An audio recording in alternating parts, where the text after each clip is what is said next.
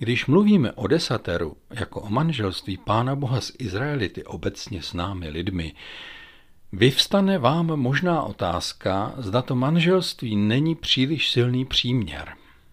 Zda to není tak nerovný vztah, že se nedá žít, že musí nakonec stejně dopadnout špatně, že je to nevyrovnaný vztah a že je hodně nebezpečný. Řeknete si, Pán Bůh se svěřil lidem, no je to normální, to je přece nebezpečné, riskantní. Víte, co mohou lidé udělat? Ta něžná stvoření se mohou rychle změnit v bestie. Lidé mohou Boha zabít, tak jako zabili dědice v Ježíšově příběhu o vinici. Tam postupně majitel vinice posílal tři služebníky. Každý z těch tří se vracel s modřinami a výsměchem. A nakonec poslal k nájemcům vinice svého syna s domněnkou, že je to přece jeho syn, na kterého snad budou mít ohled. Ježíš to nevykládal proto, že měl majitele vinice za hlupáka a tím i pána Boha za naivku, který se zklamal v lidech. Z vyprávění mělo být vidět, že se nájemci před ničím nezastaví a myslí jen na své krátkodobé dobro. A proto své dobro budou i vraždit. A přece se Bůh svojí nevěstě pod Sinajem svěřil. Tehdejší svět, do kterého přichází desatero, byl světem zlým a nevhodným pro závazný vztah k nějakému božstvu. Od božstva se totiž vyžaduje, aby bylo tolerantní k tomu, že když přijde jiná situace, tak jeho ctitel bude vyhledávat pomoc konkurence. Nic by tedy neřešil zákaz, příkazy a paragrafy. Všechno však řeší láskyplný vztah. A tak se nám Bůh svěřil. Tady je dobrá příležitost vysvětlit, jak je to s tou důvěrou. Svěřenství deseti slov neznamená, že nám Pán Bůh věří. Stvořitel není naivka, aby si myslel, že se člověk polepší a dokáže něco vlastními silami. Svěřil nám desatero a řekněme hned, že neuskutečnitelné desatero to proto, abychom se stále vraceli ke stvořiteli, tedy k ženichovi. Kdyby s námi už nechtěl pracovat a byl s námi jako s lidmi hotov, nesvěřil by nám deset slov. On si nás ale vzal bez iluzí. Věděl, že naše manželství bude příběhem. Kdyby si myslel, že poslouchat deset slov dovedeme sami od sebe, neměl by poté záměr hovořit o znovuzrození a o novém stvoření. Ale přesně o tom mluví a je to znát ze slov Ježíšových i ze slov jeho apoštolů. Proč se nám tedy svěřuje? Odpověď je, že desatero je svěřenství pro svobodný život. Deset slov nedostal Izrael v Egyptě jako národ bolavých otroků, nazlobených na hospodina. V Egyptě by jim nepomohlo ani tak velké svěřenství.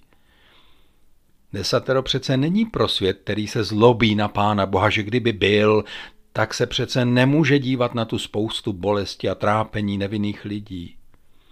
Desatero je pro nově narozené a dospívající děti boží. Jenže církevní lidé a jejich představitelé si občas vzdychnou, že by svět byl jiný, kdyby lidé dodržovali desatero a v tom se pravděpodobně mílí. Tu skutečnost je třeba popsat jinak. Svět by byl skutečně jiný, kdyby měl vztah k hospodinu a kdyby chtěl žít pod vlivem deseti slov na cestě k jiným obzorům a neustále se k ním vracel. No řekněte, cestou k lepším zítřkům není dát světu nové mravní kodexy, nové systémy a nové izmy. Na druhou stranu by měl svět znát deset slov, ať věří v cokoliv, anebo nevěří vůbec. Všichni agnostici, něcisté a každý, kdo se nazývá nějakou vírou anebo prohlašuje, že naprosto na nic nevěří, by měl deset slov znát, aby věděl, co odmítá.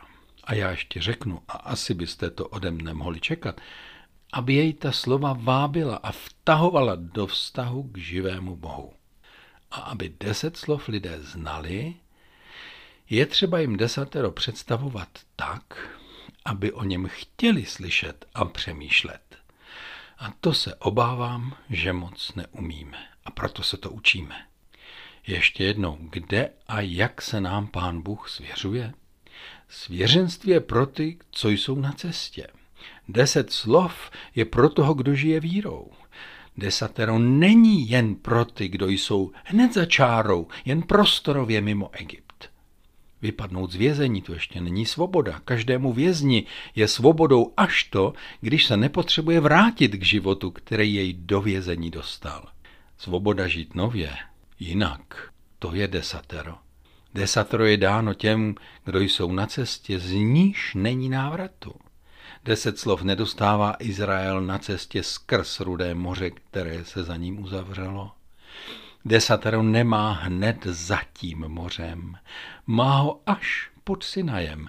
Potom, co poutníci dostali chléb z nebe. Potom, co pili ze skály. A potom, co vyhráli bitvu nad Amálekem, který se jim postavil do cesty. Tahle bitva byla otázkou bytí a nebytí. Bůh se tedy svěřuje těm, kteří mu důvěřují na cestě a podstoupí s ním riskantní zápasy. Ne náhodou je to deset slov. Je to tím pádem svěřenství všeho důležitého. Deset je jedna z číslovek znamenající úplnost. Deset znamená totálně, doslova, úplně. A jsme opět u svatby. Takže tu je ti, moje milá, svěřeno naprosto všechno, co potřebuješ. Asi je na čase vysvětlit, že zcela jistě narazíte na ty, kteří desatero počítají jinak.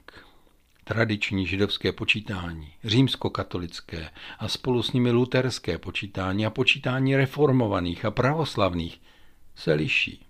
Problém je v prvním a v posledním slovu z desatera. Některá slova se združují a jiná rozdělují. Vlastně nejvíce dává smysl ten židovský způsob počítání, kde je to první hned jasné.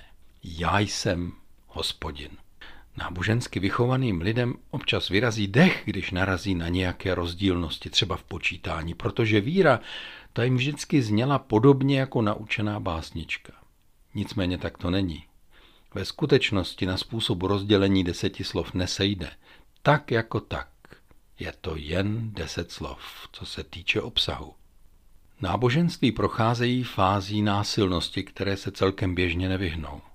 Dodnes můžeme výdat a slýchat věřící, kteří si z výkřiku, že Bůh je jediný a není žádný mimo něho, udělali básničku, kterou dovedou hlasitě odříkávat právě ve chvíli, kdy nastražená výbušnina roztrhala pár desítek lidí, včetně dětí. U jiných náboženství už představa jedinečnosti jejich víry usíná do podoby jakési výlučnosti, do nějaké formy, která je svojí uzavřenou exkluzivitou těžko stravitelná a v naší demokratické společnosti téměř nepochopitelná. Ale abych byl upřímný, ani křesťané se tomu nevyhnuli. A ptejme se, je chyba v tom, že jsou slova o jedinečnosti napsána v desateru hned na začátku? Nepodporuje takové úlety právě tohle znění deseti slov? Svoji jedinečnost si Bůh dokáže sám a nepotřebuje naše pokřikování a už vůbec ne miny a sebevražená komanda. Bůh je osobní, důvěrný. Židovská tradice to vyjádření jedinečnosti vyčleněna z řady ostatních devíti. Pro Židy je ten jediný, nevyslovitelný a přesto přesladký.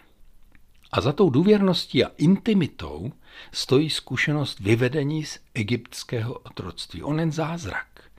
Ostatní tradice to vyjádření jedinečnosti zahrnují do dalších slov desatera. A pro ty další věrouky je to jen otázka zrání a vnitřního vývoje zbožné společnosti, v jehož cíli se už slova o jedinečnosti boží nepovykují na každém rohu.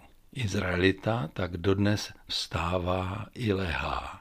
Ve zcela obyčejném životě potřebuje říkat to, co říká, když dá ráno nohy z postele a vysloví.